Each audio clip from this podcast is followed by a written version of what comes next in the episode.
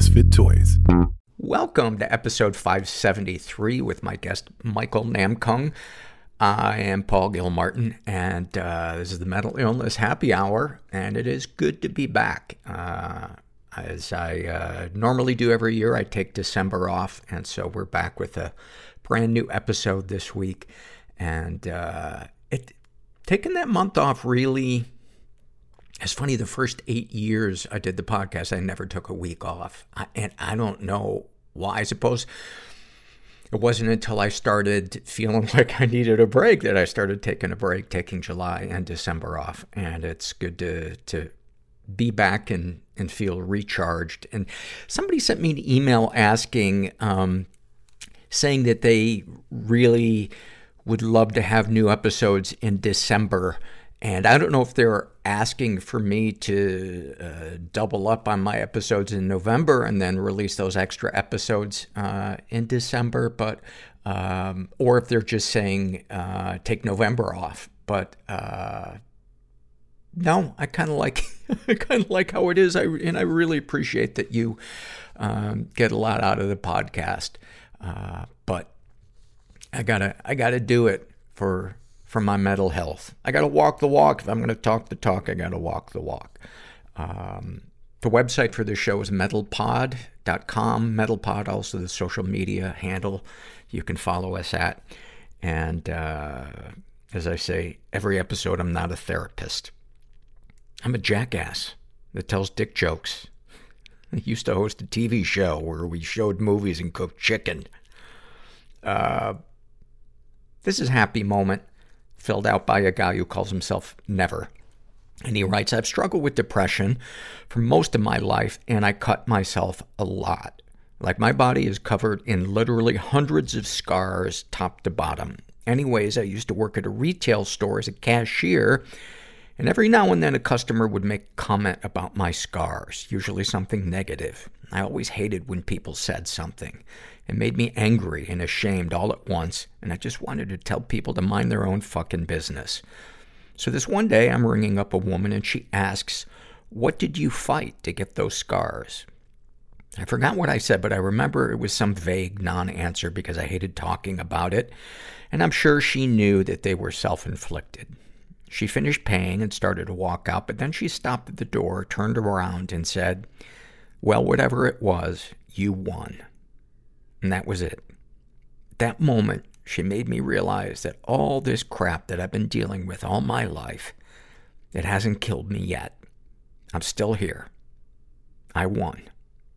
God damn, I love that woman for saying exactly what I needed to hear. I wish I could find her and tell her how much that little moment means to me. I'll never forget it. Wow. That is so beautiful. That is so beautiful. And I'm so glad that you guys didn't disagree and get into a knife fight. Oh, Paul, that was tasteless. That was tasteless. No, seriously, that, uh, wow. I'm so grateful to you guys that fill out the surveys, especially the ones that, that share moments like that. This is from the Ask Paul Anything survey filled out by Rosie, and she writes, this survey is probably going to end with you telling me to go fuck myself. Oh, this was the one uh, about why don't I take uh, November off. And no, I do not want to tell you to go fuck yourself. Your email was really sweet, or your survey was really sweet. Uh, this is from the Ask Paul Anything survey, filled out by Aizu Chan. I hope I'm pronouncing that right. And she asks, how do you get over something you did when you were a child that was really bad? That is such a great question, and there is no one answer to that. But one of the things that I believe in is that we have to open up to someone, whether it's a therapist, a support group, um, a spiritual advisor.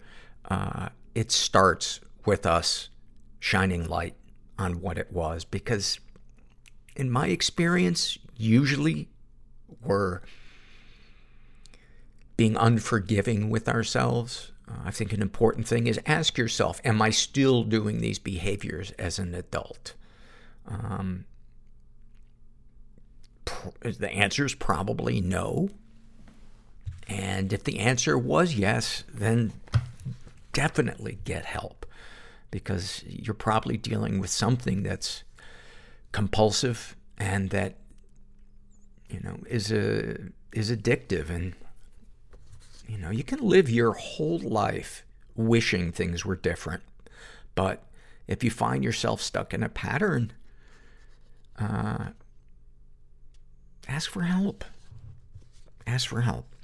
This is from uh, a survey uh, called Sexual Abuse uh, of Young Males by Older Females. And um, this was filled out by a straight woman in her 30s who uh, calls herself somebody. She was raised in a totally chaotic uh, environment. Um, and she writes, I was in my 20s and he was 15 or 16 years old. He was the first person I saw before entering the library. I noticed how tall he was, over six feet. I didn't realize that I was intensely looking at him. He was helping an older woman uh, to take a seat. He followed me into the library a few steps behind up a flight of stairs. I remember looking up from my laptop to see a guy towering over me.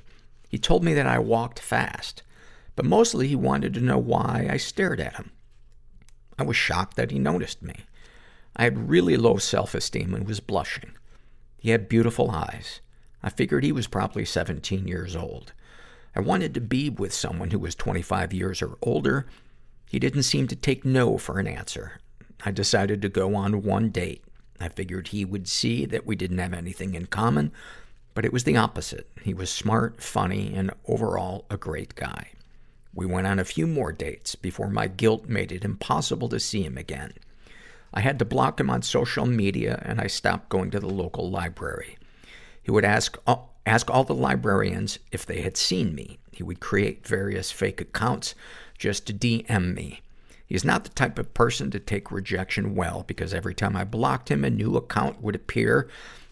And it happened for a few months, but he eventually found himself a different victim a 40-year-old woman who was very lonely and obese. I knew because he had DM'd me about how he had found someone else. I didn't really understand why he needed to tell me.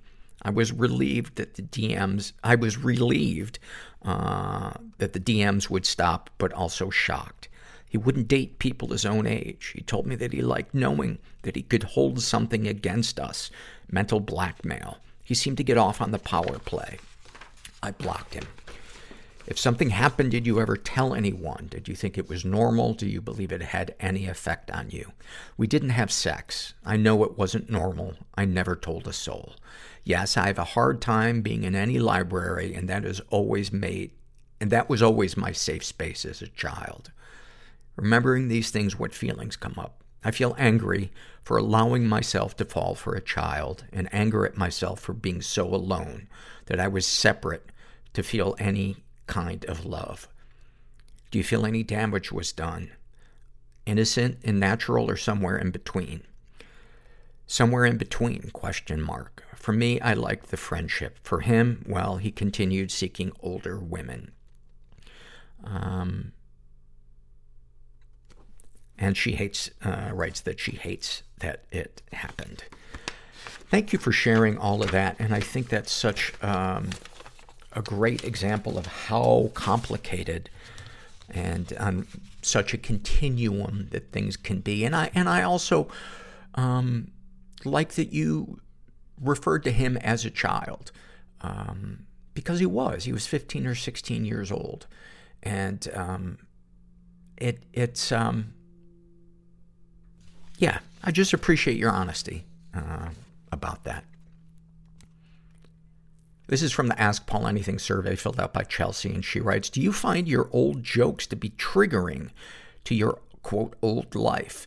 I'm a big fan of your older stuff, but I was wondering if it was triggering for you. Sorry if that's a weird question. Uh, no, not a weird question at all. And that's, I think a lot of people, uh, I used to do stand up for, God, 25 years. Used to be a touring stand up comic. And yeah, I look back at some of my old material and I cringe not only at the jokes, but the way that I performed them. Um, I think one of the dangers when you're doing stand up all the time is you can kind of go on autopilot and lose that conversational connection with an, an audience. And I look back at some of my old stand up and, uh, and I just cringe. And I'm sure part of that is being too hard on myself.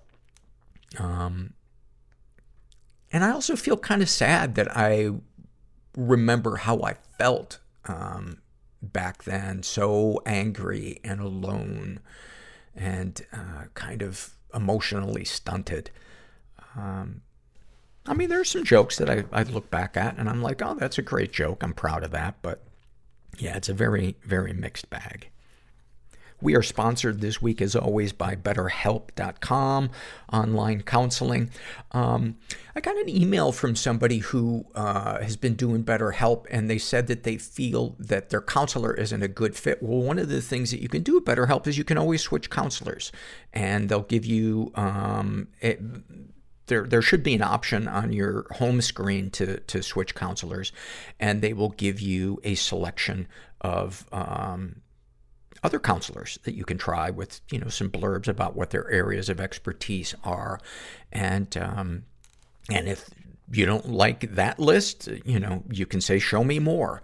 So uh, that's one of the things that I do like about BetterHelp. I've been using them on and off for you know four years or so, and I'm really clicking with my new therapist Heidi, and she's really uh, helping me be more productive. I'm writing more jokes. I've been doing some satire lately, and um, I'm just uh, feeling really creative and and and I'm digging it. So if you want to know more about BetterHelp, go to betterhelp.com slash mental. Make sure you include the slash mental part, and um, you can uh, experience a 10% off your first month of counseling. And uh, yeah, I'm a big fan. And then uh, finally, this is an awful moment filled out by Jillian. And she writes, Very recently, actually on his 62nd birthday, my dad, an alcoholic who I had court ordered into rehab twice in his life, was diagnosed with stage four esophageal cancer and was dead within five weeks. The kicker was that he had finally gotten and stayed sober the whole year leading up to him dying. And the second sectioning into rehab after the second sectioning into rehab, but I had stopped speaking to him after all the years of abuse and letdown. I did stay with him and help him during his short-lived illness and death. The night he died, me, my two brothers, and my dad's siblings were all there in the hospital while, while he was dying. He was fading in and out of consciousness, and I was sitting there next to him holding his hand. At one point, he was awake, and while holding my hand, raised it up to his mouth, and we all awed as we thought he was going to kiss my hand, but he instead wiped his mouth with it. We all laughed, but inside it was a perfect representation of my relationship with him. Your fear of death is your love of life in reverse. I'm a kinky person. I didn't want to be I'm, I'm ashamed, a sexual being. deeply ashamed. You are I want to live, fucking depressed. but how? I can't do this anymore. I will be uncomfortable so you will be comfortable. Is life just a series of perpetual losses? You're not depressed. We're black. There is no real chance for intimacy We don't do that. without risking being hurt. Push it all down. You can't go round it. Ireland, like we don't do mental health talk. Through is the only path. No one is ever alone. There's somebody else out there Don't forget experiencing the same thing as you. that the places you feel most broken now just gotta look for them. will one day be your greatest strength. And when you find them, it's a great feeling. And I'm suddenly feeling horrible about making that joke, but that's how far I will go to get a laugh because I am empty inside. Ah, you're in the right place. I'm here with Michael Namkung, who is uh, an artist, uh, a teacher. Um, do you have a podcast? I did just start one, yes. Okay. What's it called? It's called Raking Light Right on. Yeah. Right on. Poetry and Meditation. Uh, you are a former world champion athlete. It doesn't specify uh, what you were a champion in. What uh, I, I was curious. What what? Ultimate Frisbee. Oh, Yeah. I love ultimate frisbee. Yes. No way. Yeah, have you played? I have. Yeah. I have. Yeah, it's a lot of fun. Yes. Uh, what's the longest you've ever thrown a frisbee? or have you ever measured it? Uh, no, I don't think, but probably around. Well, the wind makes a big difference. Yeah. Um, and how I'm feeling at any given time, and I think, but I don't know, maybe a hundred yards. Yeah. On with a wind, a little wind at my back. Right. Right. Yeah. well, so, so cool. Uh, do you still do it? I do. Yeah, I'm still playing with in these um um older men's leagues. Yeah. Yeah, so it's fun. And is it the football style one or the golf style one? Yeah, no, it's it's also colloquially known as frisbee football or Okay. a, few, a few other names that are yeah Gotcha. yeah.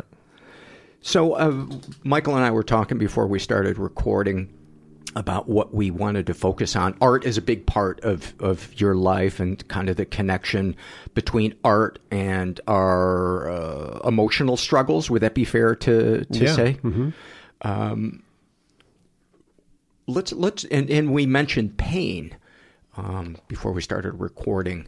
Um, talk about pain in your life. Give me a picture, kind of uh, where you were raised, what family life was like, your inner world, etc.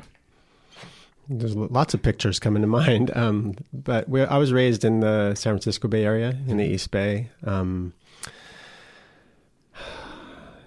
so I think the the way that I've come to understand, I'm going to go backwards a little bit, actually. Yeah. Yeah. I, as an athlete, as a as a competitor, pain has always been something that's present and very clear in my experience through my body because the goal is always to push yourself to find out how far you can go, right? How much can you endure pain wise or discomfort wise on the quest to be the best you can be in your chosen arena, right? Mhm. And so pain is always there at every experience to confront and to bump up against.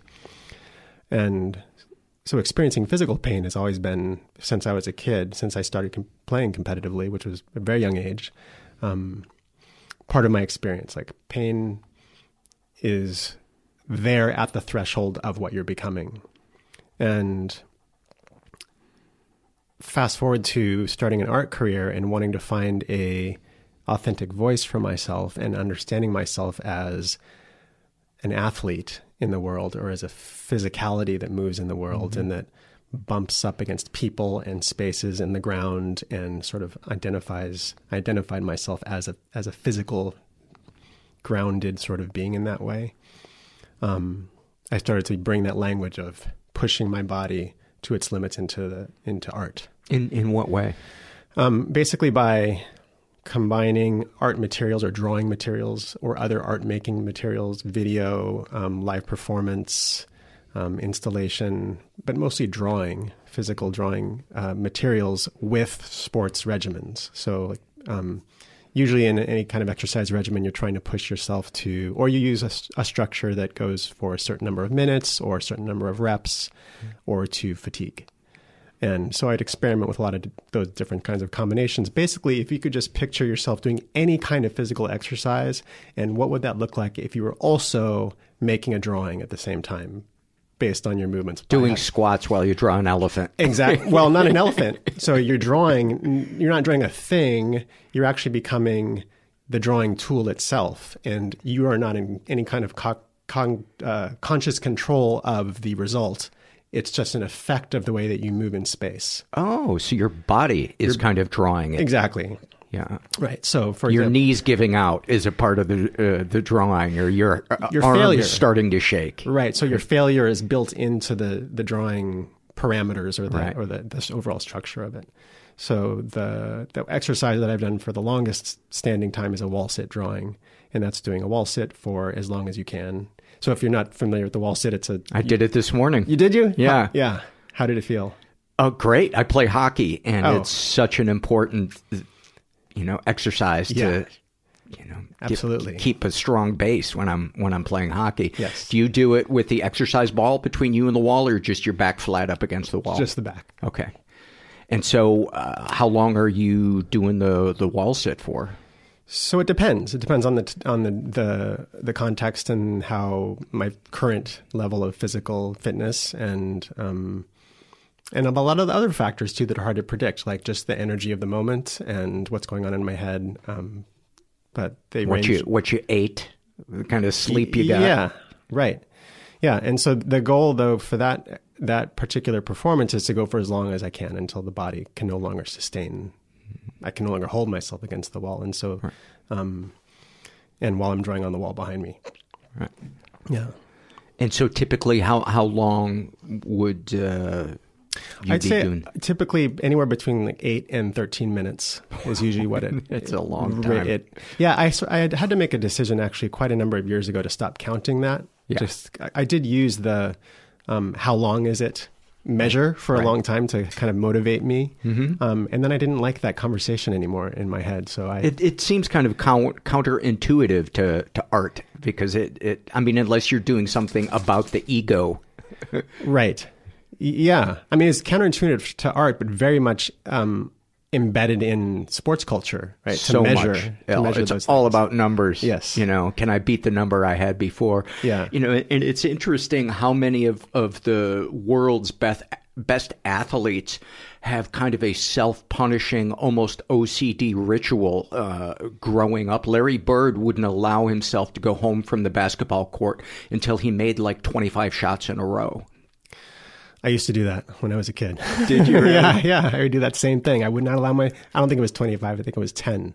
But I'd be out in the basketball court and I had to hit ten. I mean, actually, my um on my ultimate frisbee team, we've done that too. Like, uh, you have to complete twenty passes in a row as a group in a group um sort of drill, or you have to start over. And this could go on for 10, 20 minutes if somebody's not paying attention, you know. And It's such a good focus yeah, yeah. exercise. Yeah. yeah.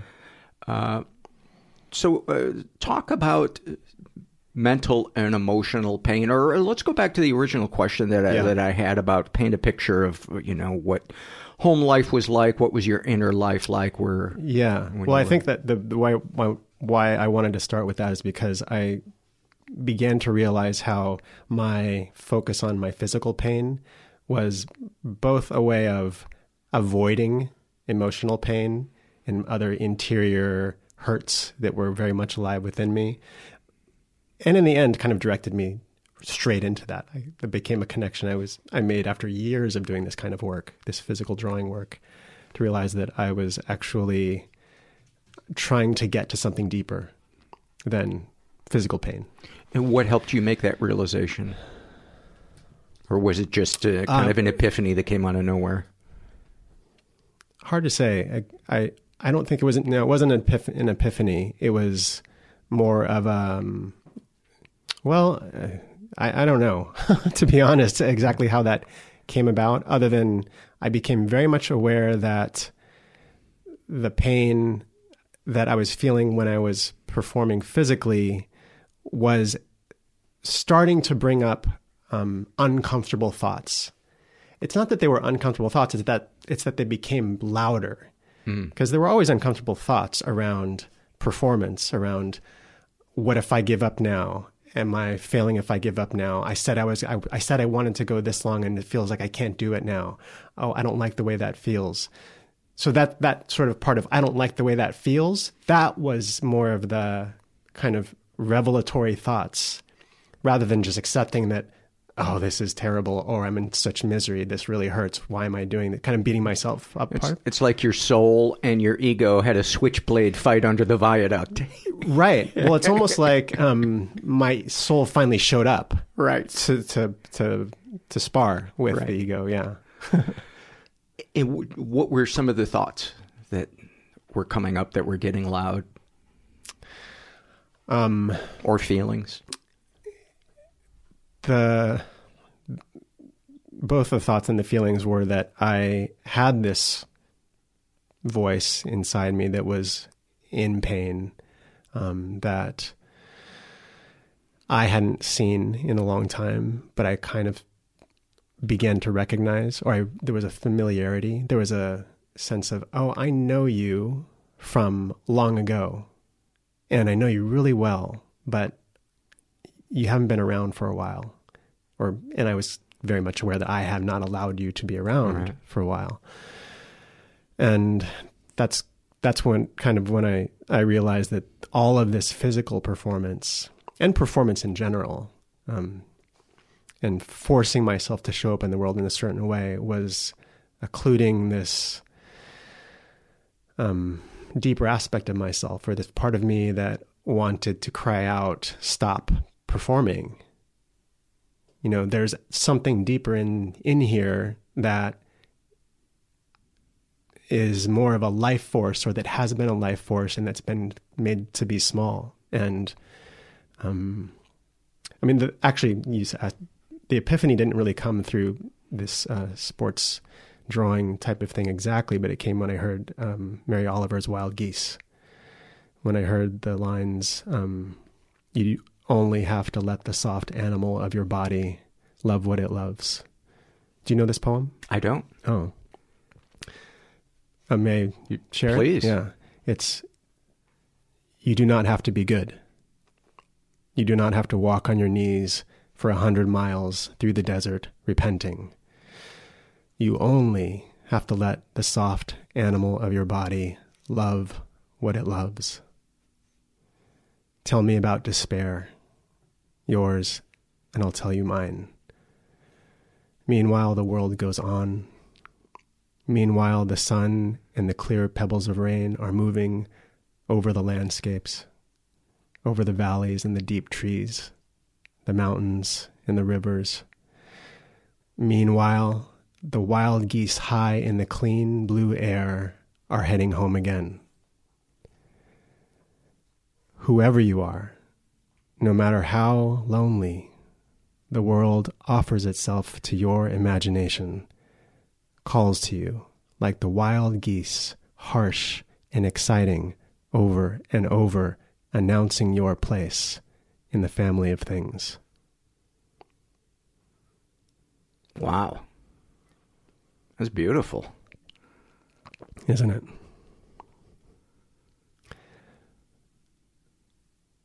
There was this sense in that, well, in several of those lines, really, that first, that you do not have to be good. You do not have to keep showing up and trying to do everything right and be good and be perfect and not make mistakes. You do not have to be good. You do not have to walk on your knees for a hundred miles through the desert repenting. You only have to let the soft animal of your body love what it loves. And why is it so hard to find out what we love or even what we like? Well, that was the question that became so alive in my mind is is that I was not aware of I didn't know how to what did I love?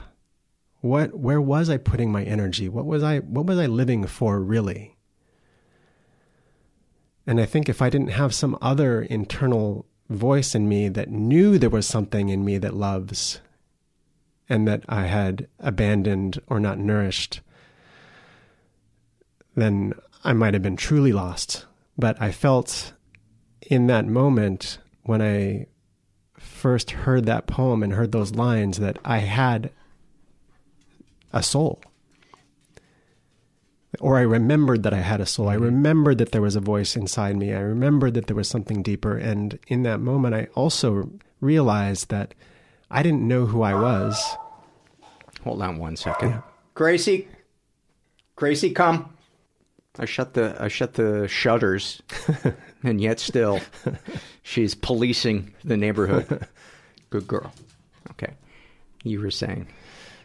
Rather suddenly realized that I didn't know my own voice. I knew that there was a voice in there, and I knew that the voice that I had cultivated to be in the world with wasn't really mine. I sort of suddenly didn't know what I meant. What did I mean by the words I was using? Mm-hmm. I was using other people's language. I was using language that allowed me to fit in a certain type of um, identity within a career that served me in a specific way. And I had this feeling that there was a voice that was trying to speak, and I didn't know. I didn't know how to even address it. It was like it was a foreign being in me, but it had something to say.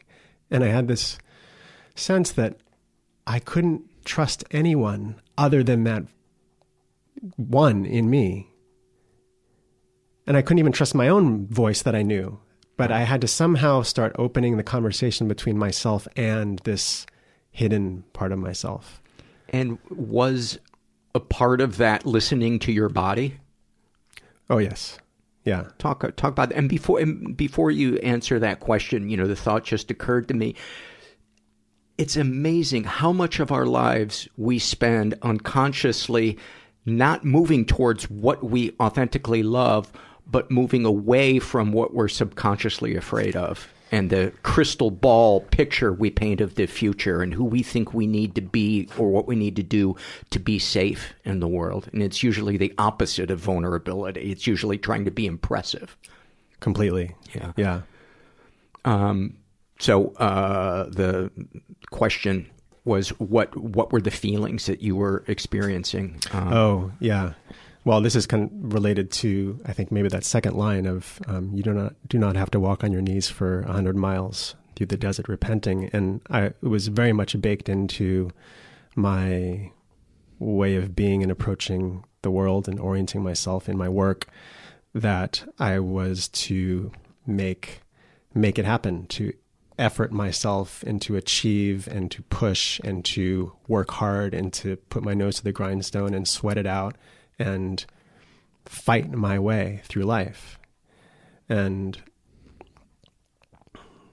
I I did I was feeling that in my body. I was feeling like many people feel when they get to this sort of midpoint in their lives that my body is feeling not only worn down and tired, but I don't even feel like I'm very present in my body. I'm using my body to do Right. things rather than inhabiting and really dwelling in my body as a space of respect and sanctuary and love.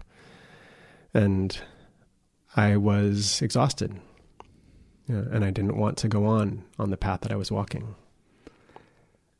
Would it be fair to say that you had been living your life thinking that if you aren't putting a huge amount of effort and achievement as a reward that you're not enough? Absolutely. Yeah. What was it like beginning to realize that you were enough just as you are without effort, without achievement? Or or are you still not there? I'm more there than I've ever been, but I, I wouldn't be completely honest if I said that that's a battle or a, an, um, I even hesitate to even use that word battle, but um, it's an ongoing healing process for me that I um, have been doggedly loving, you know, and and it's been it was a very rude awakening at first and very difficult. So I mean, getting to this this question of pain, that's where the pain is, um, or I found the pain to be. Not the physical pain, but the emotional the emotional pain. pain, bel- buried below this layer of um, shame that I'm not good enough unless I'm achieving. I'm not good enough unless others are giving me a certain kind of praise or feedback or validation in the world. And um, to really feel how I didn't have a core sense of worth, that was the most painful part because that was the most scary part. Who am I without Exactly. my achievements? Right. Without Right. that's the only thing that's special about me. Right. And, and it's it's amazing what a mirage that is, but how beautiful it is when we see it for what it is and we realize that the best being special parts of life are having an intimate conversation with somebody, showing them the side of us that we are ashamed of or that we want to hide, having a moment of, um, you know, breaking down, giving up, saying, I don't know, please help me. I'm confused. What do I do? I can't take it anymore. Yeah. Who who knew? Who fucking knew? Not us. No, and not and not our parents either. Yeah. Right. Yeah. Well, uh, that's that's a, a good segue. Uh, was there childhood stuff kind of involved in that in that pain that you had buried?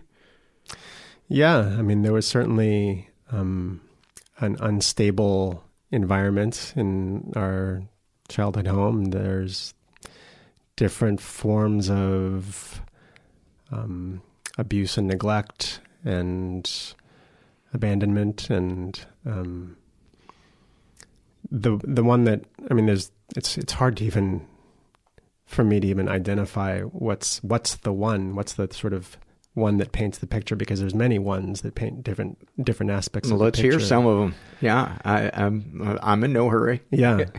well, um okay. If you're comfortable talking about. it. No, I am, and I and I'm I'm. I mean, I'll say that I am. Uh, I've been thinking about this one for a while, and um, trying to get at the heart of the trauma that I that that I've experienced, and that I think um, has very much defined the path that I walked for most of my life and it comes from an early memory. One of my earliest memories, I must have been about four years old, and um, this is also the f- opening poem to the the uh, live performance that I'm I'm currently in the process of uh, producing. Um, and this piece is called. So I I, I, I want to say a little bit more about that. I I found that I wanted to be able to address this in the form of through poetry, through art, rather than sort of tell a story about what happened. Um, part of the process of of uh, healing or coming to terms with and transmuting and making sense of that part of my life has been to create from that space of pain. Um, which is also to say it feels like it's creating it from a sense of love like really seeing all of it for what it was and not running from the more uncomfortable aspects of it. And by love, you mean self compassion, self Yeah, acceptance. yes, seeing really with really clear, open, um, approving eyes, like saying this is the experience that happened or that I had. Right. So this is kind of it. Sort of functions almost as an origin story for me. hmm Yeah, um, it's called Dinner Table. We were all in our places. My father complained about my mother's cooking.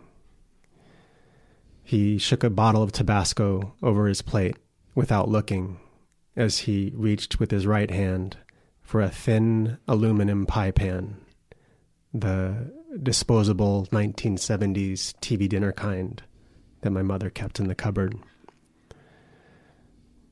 The pan swung out over the place settings and struck the left side of my mother's face with a snare drum clap. We all trembled in the glare of their red, enraged faces. Monsters here. Our siren cries broke the tableau. Only our tear streaked faces held us together, and no one seemed able to disturb our careful arrangement, to get up from our places at the table. We were set that way. The the unspoken truth that nobody dare mention. Hey, this is fucked up. we just go on. We just go on. Thank you for sharing that. Um, I, I remember when my when my dad made a uh, after he made a suicide attempt and he had been released from the psych ward uh, on the condition that he go immediately to rehab. Um, we picked him up at the airport. It drove him directly to rehab, dropped him off. It was Christmas Eve, and nobody said a word. Nobody talked about it. We just drove in silence. And I didn't even think that was fucked up until I looked back later. I mean, the silence part. Obviously, I knew that the other parts of it were, you know, Yeah. heavy and and painful. But um, it's yeah, but when you don't have an opportunity to express that, yeah, right? That because you don't have the words. yeah, It hasn't been modeled for you. right. I'm scared. I'm sad. Yeah. I'm worried about him. You know, why did you do that to mom? I mean, what what would you have said if you could have found the words and and it felt safe to say it, what would you have said back then? That's a good. I, I have no idea. I the the feeling is one of utter terror and confusion, like and feeling like something in the world had just shattered that I thought was there. Some sense of safety or or knowing that everything was okay or that something was okay, and all of a sudden nothing was okay, and um and the this this lack of being able to be seen or acknowledged in that pain, in that terror, is is the very thing that that buries it, is Mm-hmm. that, that that covers it in shame. Well, it must not be okay for me to be feeling this here. So, anytime I feel this in the future, I'm going to start pushing that down under this cloak of shame. Isn't it amazing how the ripples fuck with us more than the event itself? I mean, the event itself certainly is a painful memory. Um, but, you know, people who will say to a trauma victim, oh, can't you just get over it? I, I, I don't think they realize that it's not just the memory of the event. That's not what is fucking with them. It's not feeling safe in the world. It's being afraid to open up. It's having anxiety about opening our front door and walking out into the world. You know, it's Yeah. the conflict in our brain going back and forth between my pain is valid and that really was fucked up, or I'm a baby, I'm a drama queen, I'm making too big of a deal of it. Right. And there's some level that we skip over there, I think, that was exactly what was happening in that original moment that we keep skipping over, which is simply the acknowledgement and acceptance that this hurts. And we skip so quickly into, and this is why it hurts and this is why it was fucked up. Or in this here's all the reasons why and here are all the re- repercussions for that and we skip over i'm having a feeling of pain.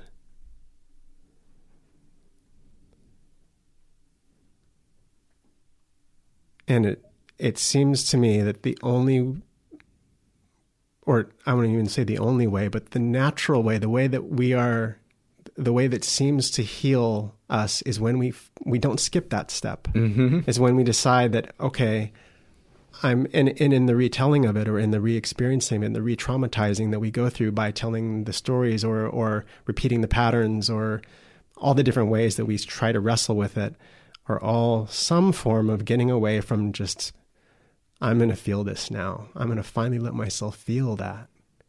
And I'm going to let myself feel it for as long as I need to feel it. And what did that look like for you? Oh, that's still ongoing. Yeah. It's more of a um, it's an ongoing practice of rec- trying to recognize when something something in the world has my attention in a fearful way and to ask myself what am I what's what's here that's I'm afraid of hurting what what am I um, what am I trying to run from in not feeling the discomfort that's showing up right now? And how does the discomfort present itself? Irritability, restlessness, boredom, anxiety. Well, all of the, all of the above. Yeah. yeah. Um, for me, I think probably in the impulse, or rather the compulsion to keep doing, to keep doing things, to keep active, to keep pushing forward, to keep checking things off the to-do list, and that's the um, uh, yeah, the compulsive part of my uh, the way that I, I learned to feel like I'm okay, like I'm doing the things that are going to get me love or acceptance or belonging, not just in the world, but within myself. I'm not good enough unless I'm doing things and proving to myself that I'm a doer and I have value in this way. And um, it's when I catch myself in that that I'm I'm not here in this moment of what is it that's moving in me right now. And usually when I'm in that, I find myself in that it's I'm escaping something. and that something just might be it might even be something familiar something that i'm very much aware of but i just don't want to think about it or feel it right now Yeah. so yeah meditation has been a very powerful tool in in helping me see those things Yeah, it, it, it it's so true. Meditation can help unlock so many things. And you know, when people talk about meditation before I started doing it, I was just like, "Oh, shut your fucking new agey pie hole." It, you know, I'm not going to get anything out of this. This is just, you know, people posing so they look like they know more about Eastern culture than everybody else. You know, you're a fraud. and then a woman who was always really on edge in my support groups, always wound super tight. She came in one day and she was so chill. And I was like, Paula, you seem so different. She's like, I, I started meditating, and I was like, "Can you teach me?" and she did, and I understood it. It's, it, I remember so clearly.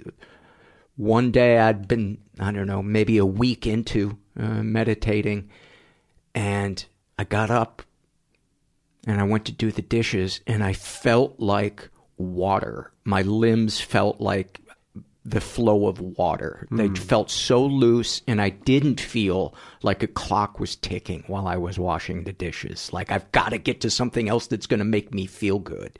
It's like in that moment, I felt like a sense of this is okay. Hmm. This is okay. I can accept this moment, and there's no place else I need to be except washing this this dish right now. And that that was kind of mind blowing and a and a revelation for me. Um, talk about your uh, experiences with, if any snapshots come to mind uh, of of how meditation has helped you, ways it's opened your mind or released your body. Yeah, I think the main way is in in the in the real disciplined practice of it, which is to say, every day, um, getting to sort of finally see the way that my mind habitually works. You know, there's there is there are patterns and there are um, there's a predictability to me after all, and um, to see how my mind will go for like one of the one of the most common things that happens for me in meditation is I spend probably the first 10 minutes on I spend the first minute going through a little ritual of um, paying attention to certain aspects of my body and setting and getting into a certain kind of energy and it feels great when I start. But then about a minute in all of a sudden I'm working out some problem in my work and thinking about you know who I need to talk to or this idea and and, and um and all 10 minutes in I realize I'm I'm no longer here in my body. I'm lost in something um so that's just see, seeing that come up over and over and over again has been really helpful to just understand about myself. And and and at first that showed up as oh I understand this and I wish I wasn't doing this so I'm going to pay more attention to this so I can get rid of it.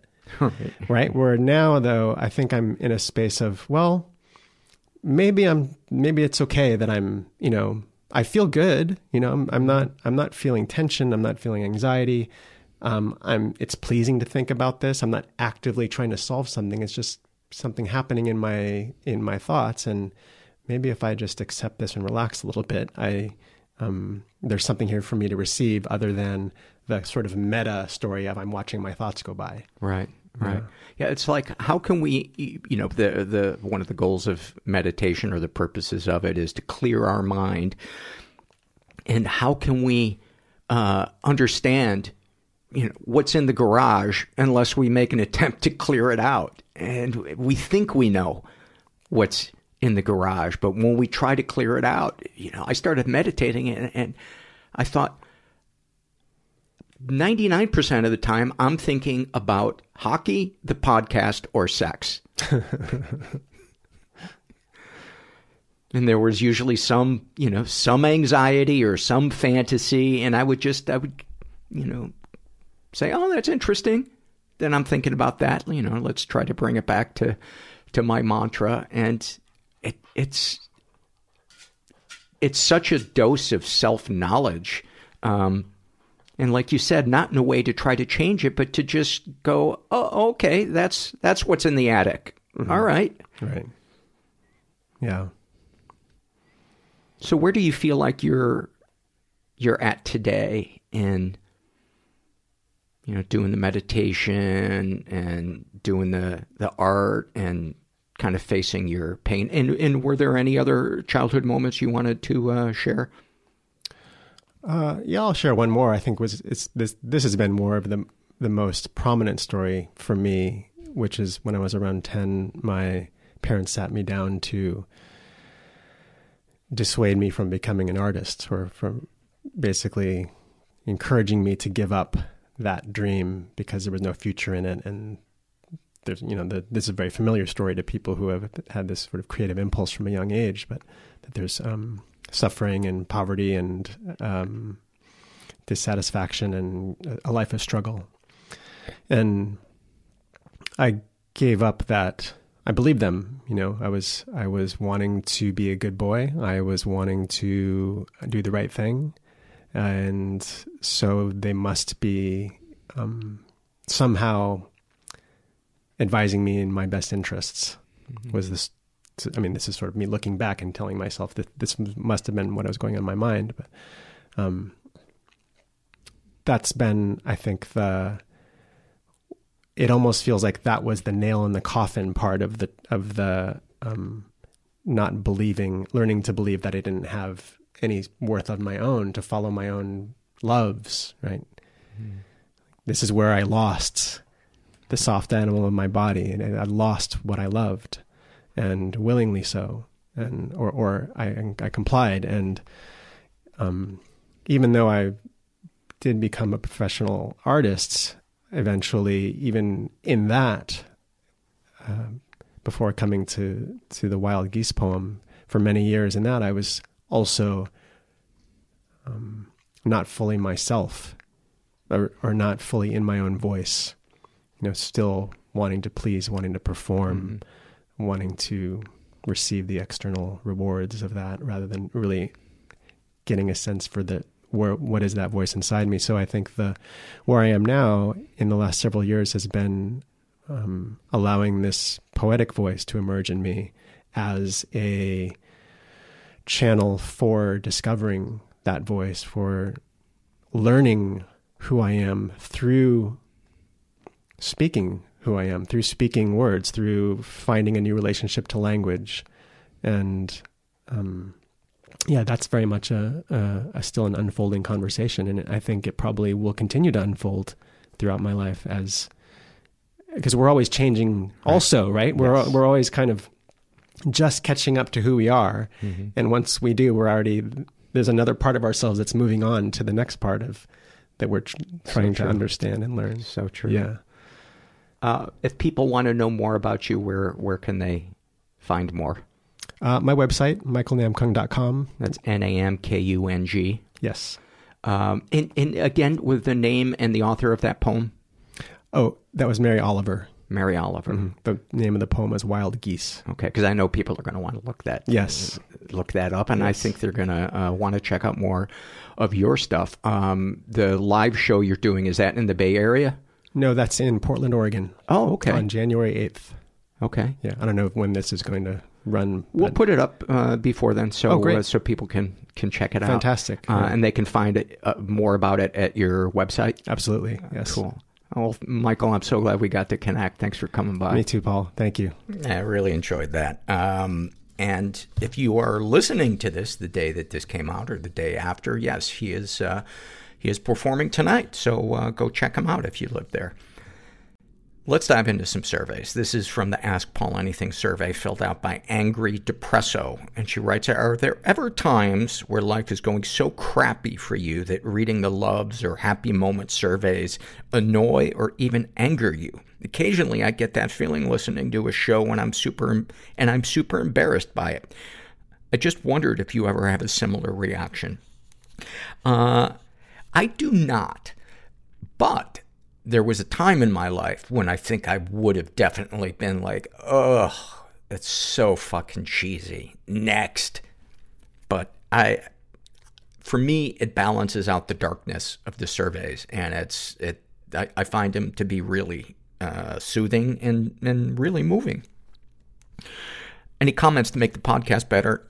Uh, neither a complaint nor suggestion, but I totally wanted to let you know that if I'm listening in my car, you make my asshole pucker every time you say welcome at the beginning of the podcast. I know it's coming and I know it's going to be loud as hell compared to the rest of the podcast, for me anyway, but I still freak out every time. I've been listening to the show regularly for the past four years and have a long commute to and from work, so I frequently catch the beginning of a podcast at least once a day on my commute. Paul, you beautifully scary man, never change. My asshole fitness is better for it. Well, that's why I started this podcast, is I, I said the world needs tighter assholes. And I'm going to do whatever I got to do. If it means being loud in my introduction, so be it. This is from the Shame and Secret survey filled out by a woman who calls herself, I promise I'm not who I say I am, but don't trust anything I tell you either. Uh, she identifies as pansexual. She's 20, was raised in a stable and safe environment, um, was the victim of sexual abuse and never reported it, and also some stuff happened and she doesn't know if it counts. Um, and she doesn't specify what happened. She's been physically and emotionally abused. Any positive experiences with the abuser? I am the evil one because I either lied about it for attention or was intentionally complicit in trauma done unto me, done unto both me and my abuser. They didn't know I didn't want this and I didn't know I was allowed to tell them. Darkest thoughts, fantasizing about people getting raped in a violent way so that I could tell people and pretend their validation was uh, directed towards my real experience. I'm assuming they meant to have the word towards in there. Darkest secrets. I let my dog lick my vagina when I was around eight, maybe nine. It was the worst thing that has ever happened to me. Obviously, I didn't understand it at the time, and looking back, my memory is partially blocked, but it caused and still does cause the most shame in my life. Actually, I'm not sure that's true, as I lost the ability to visualize an emotional or situational hierarchy after my many depressive mo- moods.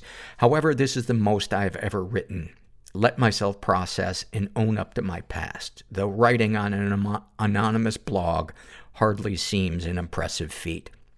As I sit here through floods of tears, partially separating from my body and watching from above as I type through my story, I want to liberate my younger self and I want to forgive her. I want her to know she didn't have to spend a decade wondering when she would forget the memory entirely, often crying herself to sleep as she didn't have the tools to cope with what she'd done. You are so hard on yourself. The, the thing with the, with the dog is so incredibly common. And in my opinion, so not something that you should be beating yourself up about. I mean, that is a really awkward way to say that, but, um, oh my God. Oh my God. But I understand the, the, the need, the desire to want to punish ourselves. That, that mean voice in our head is so fucking ruthless. It is w- awake an hour before we get up out of bed. It is standing over us with a cigar and a snifter of brandy telling us we slept too late, we're a lazy piece of shit, and life is passing us by. And it, those are lies. Those are fucking lies. And why that voice is in our brain, I don't know. Maybe it protected us as kids, but it, it does not serve us as adults. And it's time to tell it to go fuck itself. Sexual fantasies most powerful to you. Getting raped, watching or partaking a sexual interaction that will later cause me significant emotional distress in some way. Like getting cheated on, getting punished for cheating, since I have actually done that and do. Um, you know, I've said this a thousand times on the podcast, but what turns us on and what we actually act on in our lives are, are two totally different things. Uh, as long as you are not harming someone, having a fantasy life um, can be a healthy outlet. You know, if it becomes compulsive or you're finding finding your behavior escalating towards harming somebody or degrading the quality of your own life, you know that's that's different. But um, it is so incredibly common to have sexual fantasies that, fantasies that go against our moral code, but it's what we do with them that matters. And if we're not hurting anybody, tell the mean part of your brain to go fuck itself. What, if anything, would you like to say to someone you haven't been able to? I am sincerely so proud of you, and I'm sorry that my inability to accept my own self-worth has made me hate yours. What, if anything, do you wish for? To live freely. To stop defining my worth by my productivity. To stop the narrator in my head and let myself live without a script.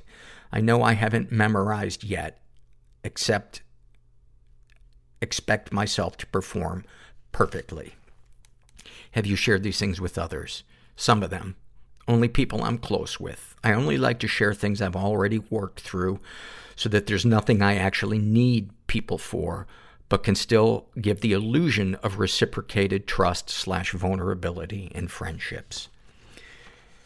How do you feel after writing these things down? This one was tricky because I was thinking for a while, and when I couldn't think of anything, I realized it was because I was looking for the perfectly crafted answer and it doesn't exist. Honest answer, I'm excited because I will be able to look back at my afternoon and praise myself, even if just in the smallest way, for actually acting on my thoughts and writing, for taking real time out of my day to do it instead of just thinking about doing it. And honestly, I don't even remember what I wrote down anymore. That is awesome. You know, as I, as, as I read over your survey, you know, it, it, it's so human because your go-to is to try to control things because to let things go, which would include accepting yourself for who you are, is so terrifying. It seems like jumping off a cliff.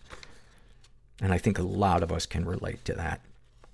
Is there anything you'd like to share with someone who shares your thoughts or experiences? It's like living on the West Coast when you're from California.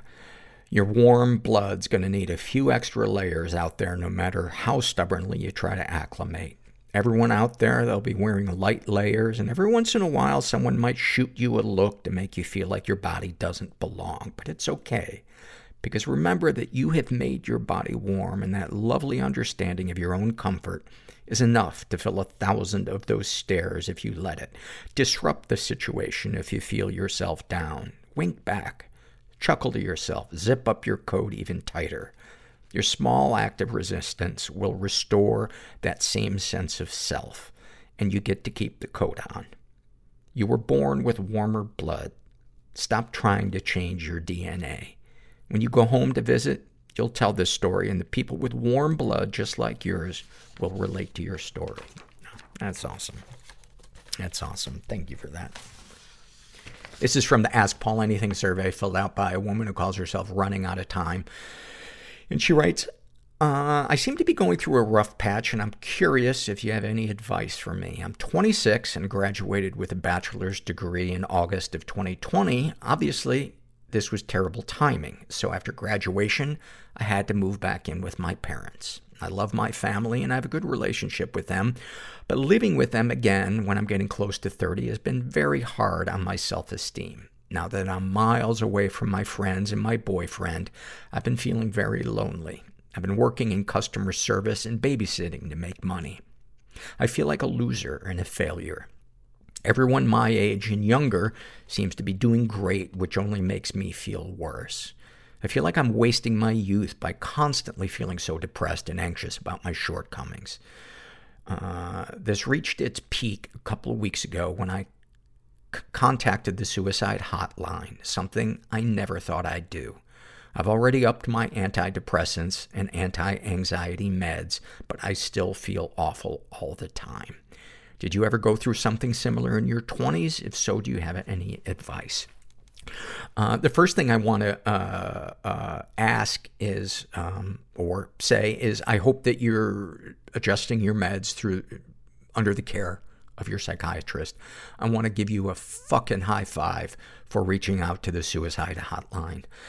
And I want to say, you are working towards what you want.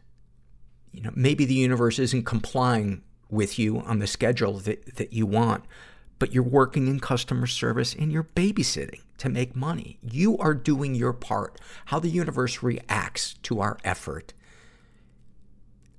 we have to surrender to that. And I like to think when I'm feeling frustrated or something, something isn't happening, I try to remind myself that I can, I can be experiencing one of two things. I can appreciate, I can be appreciating something good, quote unquote good, that's happening in my life, or I can be not experiencing it, but say to myself, I'm building my appreciation for it. Should one day it come to me. And that helps me chill out and be more patient with the, with the universe.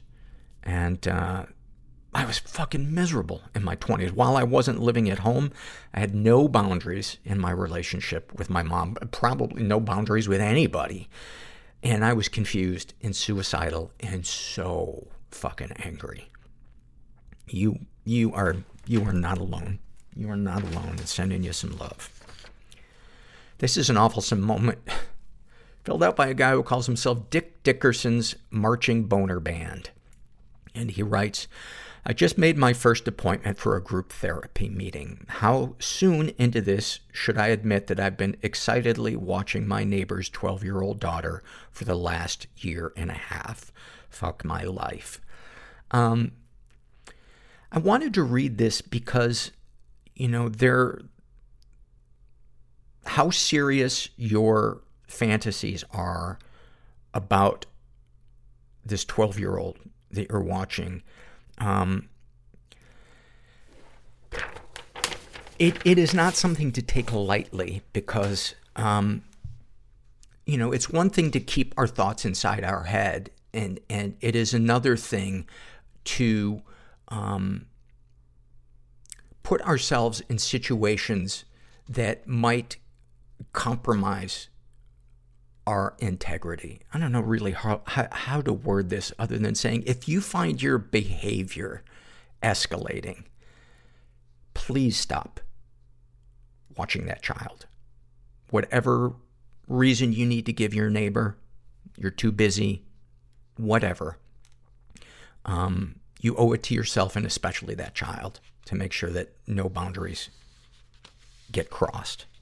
Um, and as far as sharing it in your group therapy, um, I would share it with a therapist first before you share that on a group level because that's a pretty heavy thing to just, I think, lob out there. And um, you might be met with, uh, and again, I don't know what the group therapy, if there's a particular topic uh, around it, but anyway, just my two thoughts, uh, two cents on uh, on that stuff. This is from the Shame and Secret survey filled out by a woman who calls herself Wholesome Choking. Uh, she identifies as straight. She's in her 20s, uh, was raised in a pretty dysfunctional environment, never been sexually abused, uh, but she writes, I've got all the symptoms of someone who's been through sexual trauma, but I can't remember anything because I believe uh, Scientologist auditing has brainwashed me to forget my real past and remember a past life. She's been emotionally abused.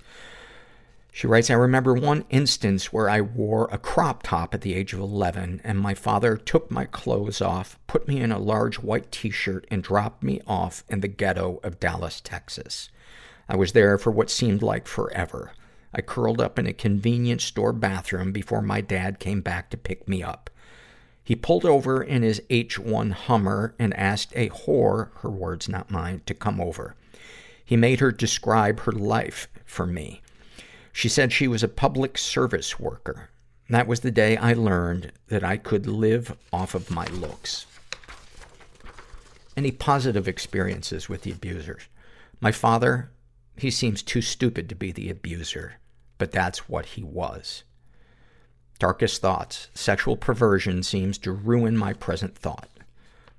Darkest secrets. I put myself in victimizing positions so I'm always correct despite my health or safety.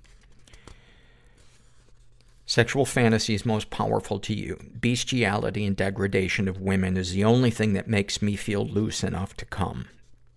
What, if anything, would you like to say to someone you haven't been able to? You're dumber than me, and I have you to thank for that. Anything you wish for? I wish my mom was alive. Have you shared these things with others? Some of them I feel safe enough sharing. How do you feel after writing these things down? Like I wish I had more things to munch on. Thank you for sharing that stuff. I appreciate you you going deep with that, and I'm sorry that you experienced such a fucked up childhood. Ah. This is from the Love Survey, filled out by Scoops, and they write, I love the sound of wind in the leaves. I love it when humans do weird, stupid things, like collecting collections of things and filling their home with kitsch, or dyeing their 70-year-old gray hair all of the, the colors of the rainbow, or putting a giant stuffed animal in a place where a person might like to sit. I love four-way stops because it forces everyone to take turns, one of the kindergarten rules so many of us adults seem to forget. I love it when my Netflix DVDs arrive in the mail and I have a new film to explore. Yes, I still watch DVDs because streaming does weird things to my brain. I love spicy food that makes me sweat a little bit when I eat it. I love it when the inspiration to cook something new strikes me and I go absolutely mad in the kitchen, making a delicious meal. I love walking around my city through all the alleys, alleys and examining the trash on the street. I have seen everything from dead rats to weather-worn fake fruit, entire trays of spoiled food, beautiful art, and abused toys that would make Sid from Toy Story look like a benevolent goddess. Those are fucking awesome. My God, you seem like a really, really creative uh, person. I love just at that moment of seeing the world through someone else's eyes, you know?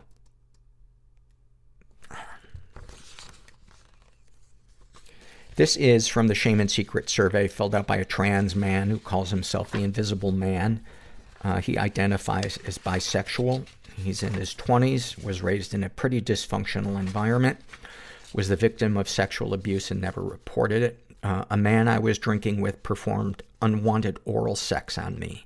I orgasmed during it, but refused to return the favor. I understand that my body's response was natural, but it kept me from recognizing this incident as assault for a number of months. I simply thought of it as a bad lay until one day, realizing that I had, in fact, been raped. Anyone who says it wasn't rape because there was no penetration can go fuck themselves. Agreed. Uh, he's been physically abused and emotionally abused. Uh, not sure if bullying counts. yes, bullying counts.